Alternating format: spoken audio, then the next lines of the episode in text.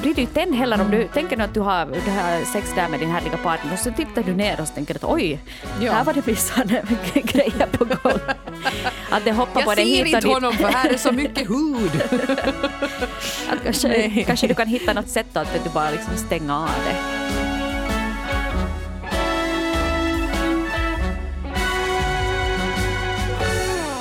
Småningom kanske det blir vår och vårsolen värmer oss så kan man inte längre riktigt gömma sig i de här tältliknande kreationer man har skridit omkring i utan snart måste man kanske börja ja, visa upp lite mer av sin bleka lekamen för allmänheten. Sin post, eh, tår av post-corona-kropp. Ah, hur ska det gå? Ja, man är just så här liksom grå-röd den här tiden på året och huden är så där att den, den flagar i, i vitt. Ja. och man känner sig kanske inte så där jätte, jätte het och man kanske inte känner heller att man vill visa upp sig för någon. Nej. Jag har ju den lyxen att eftersom jag är singel så jag behöver inte visa upp min, min kropp för någon utan den får, den får vara som den är. Men om man är i en relation så kan det ju vara lite knepigt också det här med att, att på något vis våga kasta av sig sin sovsäck till jacka och visa att tada! Ja, är eller om man funderar på att inleda en ny relation med någon. Ja. Ger det mig? Ja, eller om man har varit tillsammans med någon, ska vi säga 20 år och, och nu ska man skilja sig och kanske börja dejta igen. Och att man var 25 senast man var liksom sådär ny på datingmarknaden. Nu kanske man är 45 och så märker man att okej, det är inte riktigt samma läge här nu. Perky är inte första ordet jag tänker på när jag ser mig i spegeln utan kläder. Men ja, och det är ju så det är. Och det är ju naturligt. Man åldras och man ska ju inte försöka gå omkring och se ut som en fotomodell nonstop. Om man inte är en fotomodell förstås, då, då är det lite andra saker som gäller. Men vi tänkte här i relationspodden idag att vi skulle fundera på den ja, lite prekära frågan kan man få till ett passionerat kärleksliv om man inte alls går igång på sin egen kropp? Man kanske tycker att man är degig eller flebbig eller bara rent ut sagt ful. Mm. För så kan det ju vara. Ja, och, och, då kan det ju vara extra svårt att eh, på något vis kanalisera en sån här inre man-eater. Precis. Släck lampan! Ja, släck lampan. Vi kan bara träffas på kvällstid då inte dagsljuset når in Ja. i Och sovrummet. jag tänker ha min kaftan på. Du får arbeta runt den på något sätt. Nej, men jag menar skämt åsido, det kan vara ganska jobbigt det där. För att man kanske har en partner också som man tycker att, att hen är jättefin, men man tycker att man själv, man, man är inte bekväm i sig själv och framförallt att börja föreställa sig i någon sorts sexuell situation. Så bara säger, men kom igen, att det är ju groteskt det här, sånt kan vi inte göra. Och då blir det ju tokigt, för så ska det ju inte vara. Vi fick in många fina och kloka brev den här veckan och vi kanske skulle kunna börja här med Nykär 58 som skrev Genast från första gången med min nuvarande partner kunde jag klä av mig utan att skämmas över min kropp. Han säger att han älskar min rumpa och mage, just de delar som jag har mest komplex för. Ibland så undrar jag faktiskt om han säger så här för att intala sig själv att han gör det, eller så tycker han faktiskt om dem. Men jag är ändå själv förvånad över att det kändes så naturligt att klä av sig framför honom. Mm. Vad härligt. Inte säger han ju det för att intala sig själv. Åh, vilken fin rumpa, åh, vilken fin rumpa, åh, vilken fin rumpa. Han tycker den är fin, helt på riktigt. för och den är fin. Och låt honom tycka det då. Ja. Det är ju det också. Och jag tror att det där är någonting som många gör sig skyldiga till också. Att, att om någon, om någon ger en komplimang som man säger att äh, vad skulle nu jag? Eh, Jag kan till exempel om jag nu säger att något, åh vilken fin tröja du har. Så jag säger att nej men den här gamla Ja. paltan. Så kanske där att om någon säger att åh vilken fin rumpa du har. Så kan du vara bara här att, vet du, tänk dig att du är J Lo och så skakar du lite på det så att jag vet. Tack, bra gener. Ja. Ja. ja, för det där är nog en tendens som många har att om nu någon någon gång ger en komplimang till en så, så blir man så att is inte nu, tjock och eländig är jag ju. ja. Men man ska bara tacka och ta emot och alla, försöka bli glad istället om någon säger något snällt. Ja, och sen tycker jag också att det tyder ju på att den här signaturen Nykär 58 år har hittat en partner som hen litar på och som hen känner sig bekväm med annars också. Det är jätteviktigt. För då är det ju det också att, att nu måste du känna dig bekväm med den där personen annars, helt med kläderna på också för att kunna känna dig bekväm utan kläder. För då är man ju som så bokstavligen avskalad och oskyddad. Jag måste ju säga grattis till Nykär 58. Jag tycker det låter ljuvligt för det är ju det bästa sättet att känna sig snygg är att någon annan tycker att man är snygg. För då blir man ju liksom, man sveps ju med i det att kanske jag är. Kanske. Just det. Ser du på tusan. Ja, se på det här. Ja. Mm. Du, du, du. uh, Signaturen 27-åringen som ständigt kämpade med det mentala har också skrivit till oss här och berättar, jag kortar lite ner här, att hon under sin relation har gått upp en del i vikt, 15 till 20 kilo och känner sig nu då inte riktigt lik den hon var när hon blev ihop med sin kille. Eh, han, som numera är hennes man, han är nog bra på det här med att bekräfta henne dock och säga fina saker till henne. Så det hjälper ju förstås. Men hon skriver också att jag för en evig mental kamp mot min självbild och egentligen tror jag att även om jag skulle gå ner 15 kilo så skulle jag hitta på nya fel att haka upp mig på. Så jag jobbar med saken och försöker se mig i spegeln och säga du är fin, du har fina kurvor, du duger. Och dessutom har vi på senare tid öppnat upp förhållandet och det är ju en enorm ego-boost. Att jag får höra av andra män som jag chattar med att jag har fina bröst och sexig röv, det gör ju susen för självförtroendet. Hmm. Intressant. Ja, ja, det var ju ett, ett knep att ta till. Det kan man ju ta. Ja, men där förstås att du får ju, ju mera komplimanger du får, desto säkrare kanske du också blir då på dig själv. Ja. Men ja. jag måste ta fasta på en sak som hon skrev här att att också om hon skulle gå ner i vikt så skulle hon hitta nya saker att haka upp sig på. Jag har ju gjort det här. Jag gjorde en gång en sån här så kallad viktresa och gick ner en massa i vikt men inte tyckte jag något mera om mig själv då. Inte, för då hittar man ju sen på andra saker som man kunde haka upp sig på. Och just nu så är ju liksom mitt stora utseendeproblem det att jag håller på att tappa eh, en massa hår. Det är ju lite så här i ropet med alopecia just nu. Mm. Tack till Jada Pinkett Smith och hennes Ja, vi, vi pratar inte om de där karlarna, alla andra får prata om dem. Vi pratar om Jada. Eh, att jag har ju också alopecia, så då går ju liksom all det här min utseende nojighet fokuseras ju till mitt hår, så jag har inte orkat fundera på min vikt på länge. Mm. Det är ju ganska skönt. För man hittar alltid någonting som är ens hang-up. Också fast man skulle mitt i att vara supervältränad och ha ett långt svallande hår och se ut som den där målbilden man satt för sig själv för en tid sedan. Då hittar man på något nytt. Mm. Så dum är man. Ja, det är helt sant. Jag hade också här för, för några år sedan så var jag, tränade jag väldigt mycket. Jag var också ganska smal och vältränad och hade ett långt svallande hår. Men inte var jag nog lyckligare för det heller. Nej. Och jag tror just att den här, den här fällan med att man tror att lyckan finns fem kilo bort eller 15 kilo bort. Så det är en fälla som man... Ja, man kan ju gå i den, men jag menar det gör ju inte saken bättre. Sen ligger du där på botten av den där fällan och tänker hur ska jag kravla mig upp ur den här gropen? Mm. Jag märkte till exempel att då, då jag gick ner då ganska mycket i vikt så blev jag istället mycket rynkigare. För då du inte hade lika mycket vet du, underhudsfett så Just blev mitt ansikte mycket rynkigare. Man måste tänja ut lite på huden. Både för att liksom spänna, spänna håret bakåt. Sådär. Jag brukar säga med en, med en bekant här, hälsningar bara till Annie Heten, att i något skede så kommer vi att ha gjort så mycket ansiktslyftning att vi kan sätta skinnet fast i en ponnare i nacken. och då vet man att man är het. Ja, ja men så där är det. Och jo, jo, nu ska vi inte hålla på med, med allt för mycket viktprat här. Det är ju klart att det finns en massa andra positiva grejer som kan komma med med att man går ner i vikt om man nu har till exempel ryggproblem eller någonting sånt här. Att det finns ju förstås sånt men det här med att man intalar sig att om jag skulle vara lite snyggare så skulle jag vara lyckligare. Glöm det, för det, det blir inte ändå så. Nej.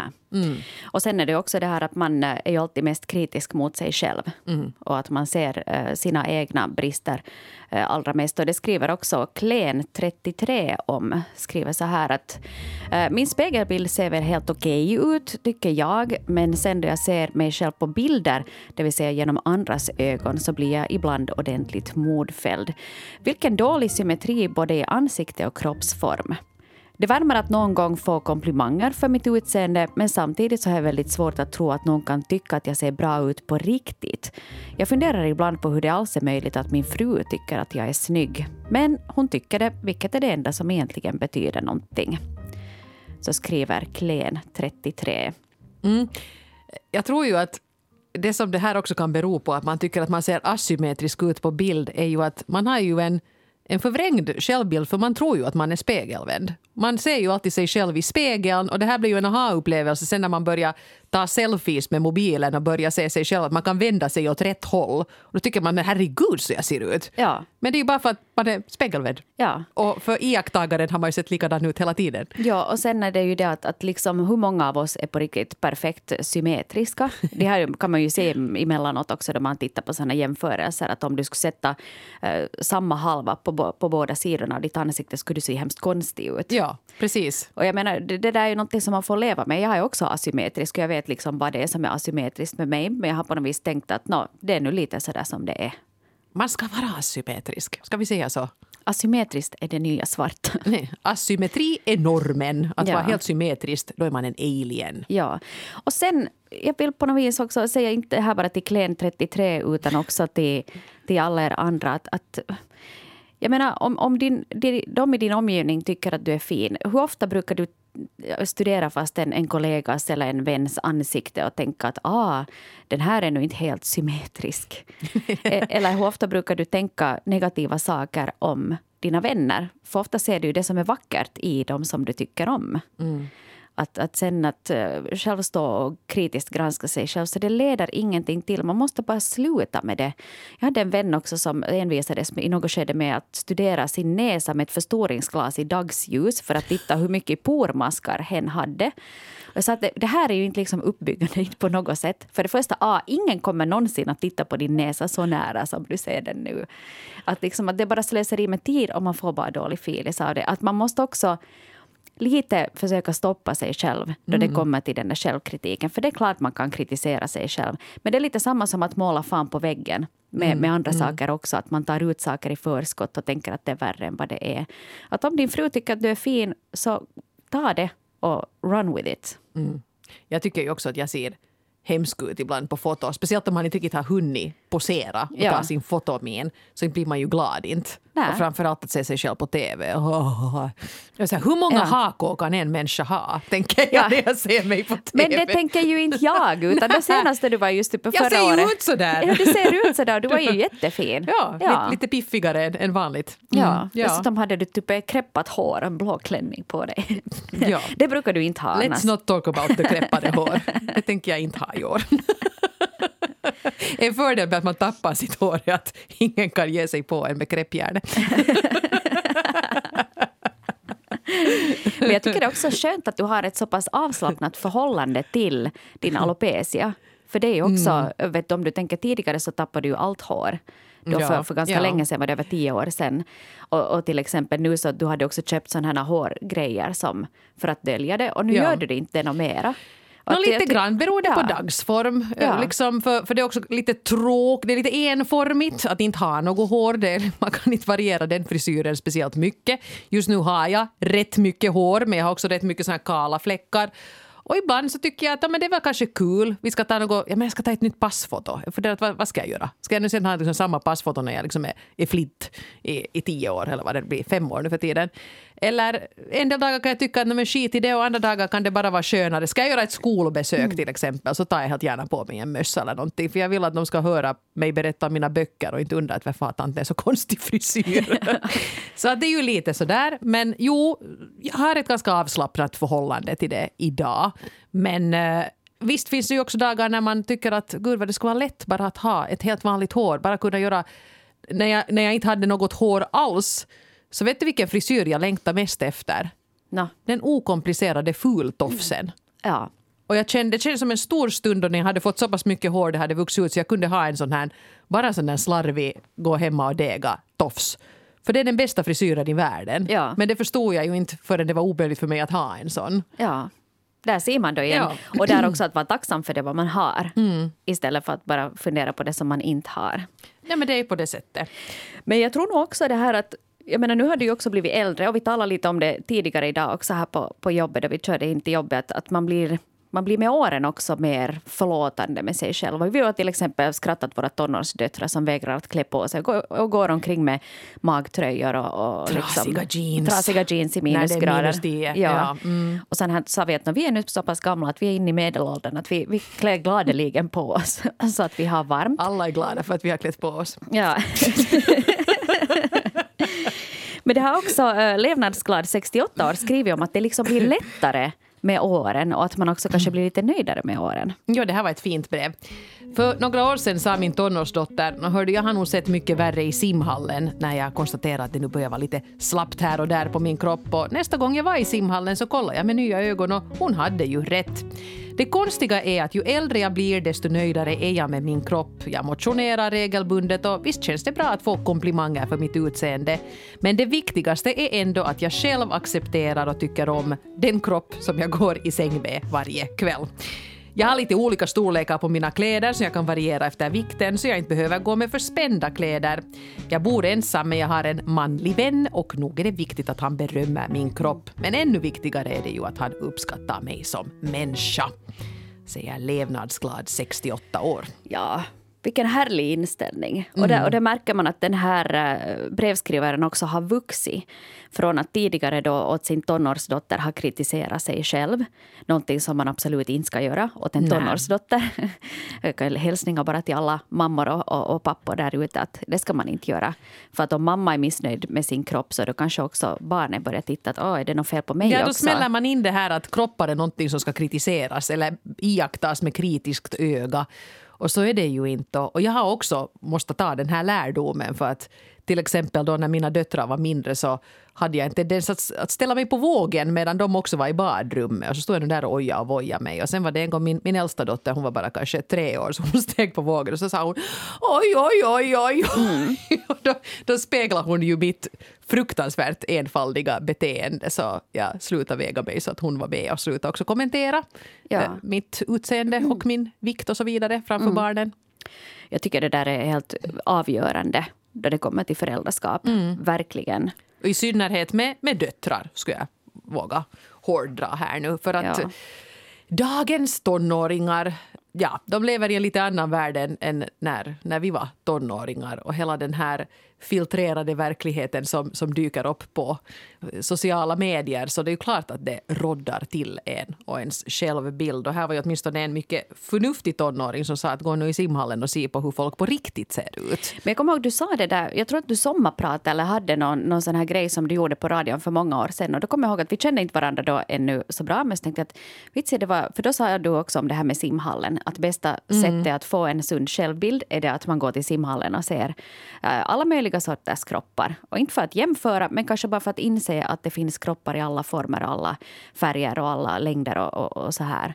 Och det har jag sagt också någon gång själv till, till min, min egen dotter också i något skede då man börjar komma upp i tonåren och börjar jämföra sig med andra. Det, okay, det kommer tidigare också. Men det sa till exempel, gå hit till lokala butiken och så går du och tittar på alla människor som kommer emot att ser de alla likadana ut? Mm, nej. nej, det gör de ju inte. Att inte behöver du heller gå till så långt som till simhallen. Jag hatar ju simhallar så jag går inte till simhallen. Vi får inte handla till någon simhall för att nej, titta. Nej, jag tycker nej. det är äckligt med simhallar. Men, men, men vad heter det? Men nu är det ju förstås inte så att jag menar att man ska gå till simhallen och stå och, och stirra. stirra. på folk i duschen. Det är inte alls det, men jag tycker att, att ibland har jag bara fått den här att ja, att här står vi nu kvinnligheten så som den ska vara. Och vi är nu alla stöpta i helt olika former ser det ut som. Och vi är alla ganska fina. Så tycker jag, jag tycker ju simhallens duschrum, du tycker det är äckligt, jag tycker det är ganska fräscht. Här står vi alla och är som renast och som naturligast. Och, och det är fint, vi är alla olika. Och någon har spännande ärr och en del har bara ett bröst. Och det kan vara lite hitom och ditom. Och en del har jättemycket hår och en del har absolut inget hår alls. Och det är så det ska vara. Och jag tror nog att detsamma är också på, på pojkarnas avdelning. Mm. Också där att man också lär pojkarna att inte jämföra till exempel sina snoppar eller vet mm. du hur pass vältränad eller har du en sixpack eller har du inte eller är du lång eller är du kort. Att nu gäller det också alla pappor och, och, och pojkar också som ska uppfostras. Mm. Att man också där på, på karasidan fäster åtminstone någon uppmärksamhet vid det här att, det, att man inte lägger en värdering i det hur någon ser ut. Nej, precis. Men sen är det ju också det är lätt att säga att åh, alla är fina och vi ska acceptera oss själva. Och jag tycker det är så lätt att säga det om alla andra men det är svårt att säga det till sig själv. Mm. Och här hade nu till exempel man 58, han skrev så här. Det finns väl inget som är så sensuellt som en naturlig kropp utan påverkan av kemi och kirurgi samt ett gott självförtroende. Och um, jag tror eller man 58, jag vet att du menar väl när du skriver så här, men det finns också ett problem i att säga det här. För att du skammar lite de som kanske har tagit till kemi och kirurgi för att på något sätt komma till ro med skavanker som de kanske har mått riktigt dåligt av. Kanske någon som har i alla år tyckt att den har för stora bröst och haft ont i ryggen och tyckt att det här är mitt komplex. Och sen kanske man sparar ihop pengar och kan göra om sina bröst eh, och så mår man lite bättre av det. Och då tycker jag inte att någon ska säga att du skulle nog ha varit vackrare före du utsatte dig, la dig under kniven så att säga. Jag tycker det är viktigt att komma ihåg att också respektera de här valen som folk gör. Och det här är nog inte mitt sätt att säga att jo, jo, alla ska operera sig till höger och vänster. Och, och inte tycker jag ju heller att det ser snyggt ut när någon har opererat sig till oigenkännlighet och, och knappt kan röra sitt ansikte mera. Men det här är kanske den resa som den människa har, har sett som nödvändig att göra. Mm. Och ibland är det absolut värt det. Jag känner också sådana människor som har valt att göra något ingrepp för att helt enkelt det har varit något som man har funderat på hela sitt vuxna liv. Och då tycker mm. jag att mm. absolut, gör det. För att då, då, om, man, om det ökar din livskvalitet och det förändrar din självbild på ett bra sätt så då är det ju fint. Och, och det är helt sant det där vad som du säger för det blir ju lätt att man tänker att, att det här med att folk opererar sig eller gör någon typ av ingrepp eller kanske botoxar sig eller vad det nu sen mm. kan vara. Att man drar ett likhetstecken mellan det och dåligt självförtroende. Ja, precis. Att, att, liksom, att man och det tänk... behöver det ju inte alls Nä. vara. Och jag menar, jag har inte gjort något större ingrepp. Men till exempel har jag ju fixat, jag har nästan inga ögonbryn alls. Och jag har gjort sådana här tatuerade ögonbryn som ändå var ett, ett sånt här så pass dyrt ingrepp att jag måste lite spara pengar till det och så här. Men det gjorde mitt liv så mycket bättre. Det är så skönt. Det liksom är så där, jag går gladeligen helt osminkad nu för att jag tycker att det, det gjorde så mycket för mitt ansikte att få de där ögonbrynen på plats. Och skulle någon säga att du var säkert vackrare än naturlig utan ögonbryn skulle jag säga fuck you, mind mm. your own business. Ja, det är ju ditt ansikte. Och sen att, att om det hjälper dig att du, får, du känner dig bättre. Ja, jag ser mig i spegeln och säger att men ser du, Ja, det var inget fel på det. Jag kan gå osminkad till dagis idag också. Och den känslan hade jag inte riktigt då jag tyckte man ser så hemskt kal ut ja. om man inte har några konturer i ansiktet av sig själv. Men det där, och det behöver inte vara som heller som så, så permanent som är att tatuera någonting eller operera någonting. Mm. Att jag till exempel också vet du, färgar ögonbrynen för att jag är ganska ljus i mina färger annars. Ja. Och det är ju också en ganska liten grej som man kan göra. Men jag tycker bara att det också ger lite mera karaktär åt mitt ansikte. Mm. Och, det är ju en liten grej som är kanske lite fåfäng, men jag tycker att det ser bättre ut så. Ja, ja. Och det är och då, mina ögonbryn. ja, precis. Och då, då gör du ju det också för dig själv. Ja. Att det är kul att se sig i spegeln och tycka att jo, det var inte så dumt. Uh, och sen också det här med att jag, jag håller med eh, man 58 om att det är väldigt attraktivt med personer som har ett gott självförtroende. Men det där slår också sen tillbaka. Att om du sen känner dig ful eller fel eller fet eller klen eller whatever och sen också inser att jag har ett jättedåligt självförtroende och det gör mig ännu fulare. Så det blir också problematiskt. Eh, uh, no, det som jag brukar ta till då faktiskt är sociala medier. För jag tycker att det är väldigt behändigt att sitt Instagramflöde till exempel kan man ju kurera. Man plockar bort alla sådana som får en att känna sig fel eller whatever. Och så väljer man, varför säger jag whatever hela tiden? Mm. när vi pratar om de här tonårsdöttrarna så blir de att spöka. whatever. Whatever. Sorry. Vidare. Not sorry. Men eh, följa sådana som Stina Wolter och sådana som gladeligen dansar nakna fast de ju inte har några Kardashian-kroppar. Det gör mig gladare och det gör att jag känner mig lite normalare. Så att man 58, jag dissar dig lite här nu för jag håller ju delvis med dig men man kan inte hårdra de här grejerna. Man måste också respektera att en del kanske har måste ta till lite kirurgi för att må bättre. Mm. Så är det. Så är det.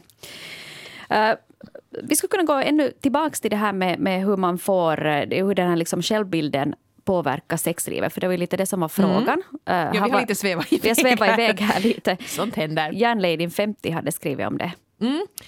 Som en ätstörd person har jag alltid hatat min kropp och ju äldre jag blir desto mer hatar jag den. Ända från barns ben har man blivit matad av TV, tidningar, sociala medier och filmer. Så här ska den perfekta kroppen se ut. Och det här påverkar mig ännu idag fast jag är medelålders mamma och lyckligt gift. Jag jämför mig ständigt med andra och kommer ju då förstås alltid till korta.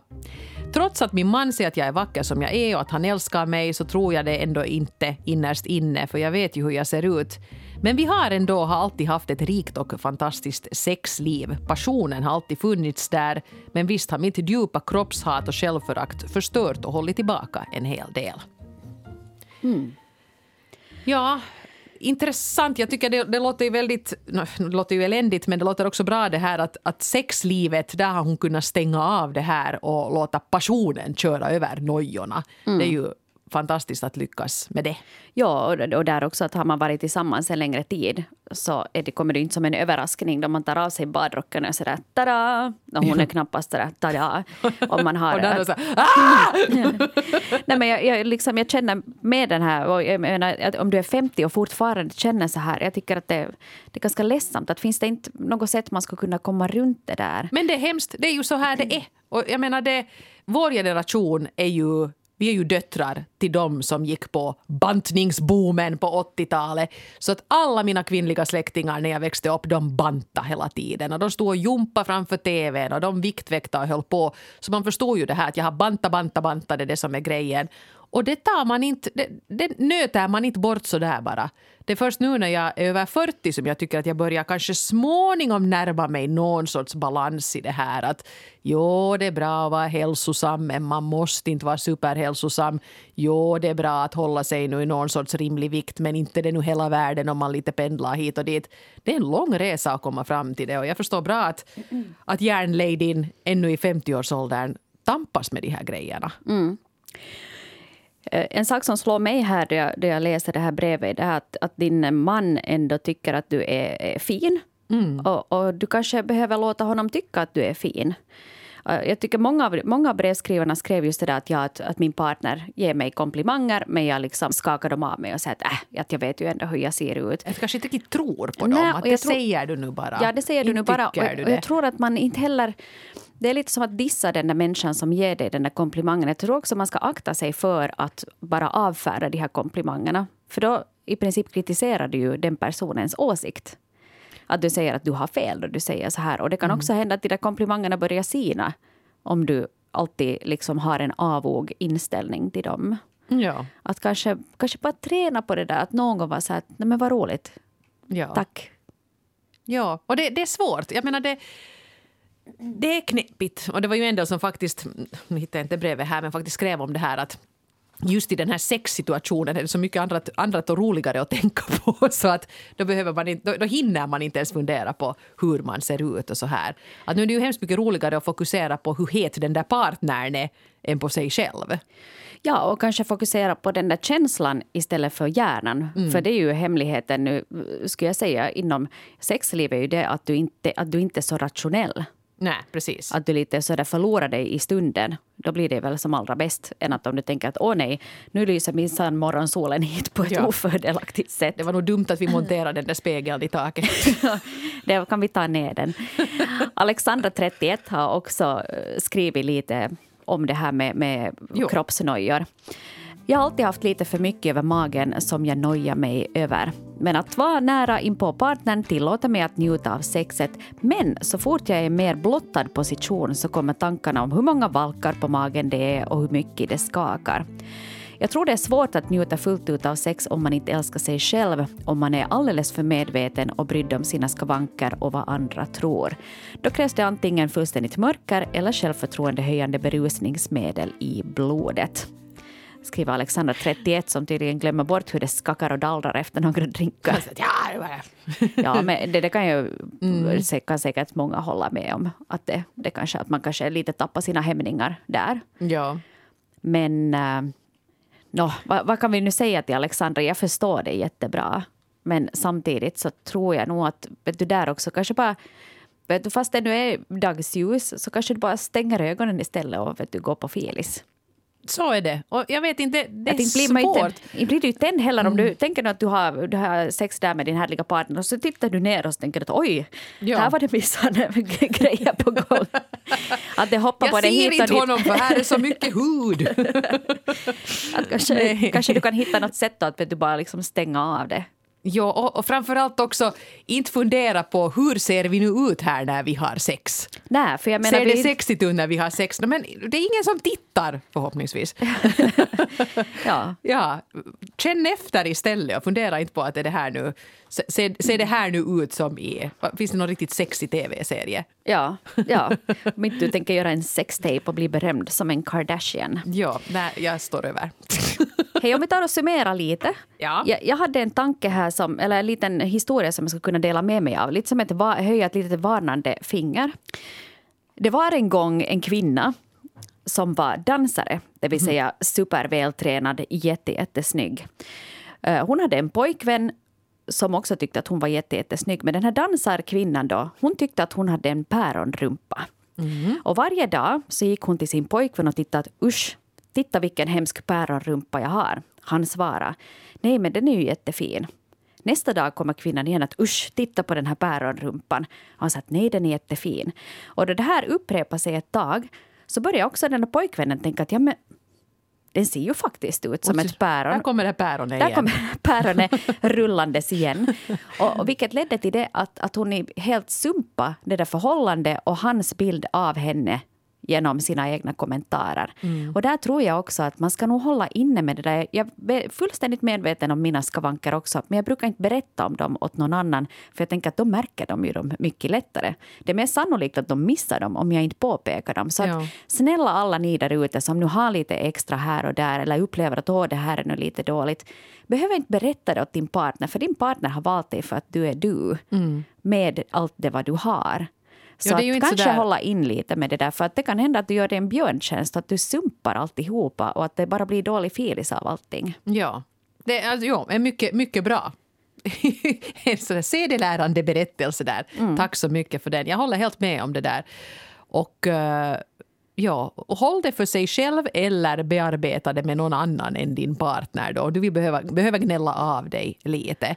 Men sen tycker jag nog också att att man kan lite utmana sig. Jag menar, ett tips är det här som jag var inne på. Att sluta följa såna på sociala medier som gör dina kroppsnojor värre. Börja följa såna istället som gör dig glad och som är snygga och som du kanske tycker att till och med lite ser ut som du, så att du lite kan på något sätt spegla dig själv. Jag tycker det finns helt ljuvliga sådana här lite större kvinnor som har jätteinspirerande modekonton, köper kläder på helt vanliga butiker och stylar dem snyggt. Det inspirerar mig jätte, jättemycket. Och sen kanske man borde göra lite som Stina Wolter. Dansa omkring i underkläder där hemma, fast när du är ensam hemma.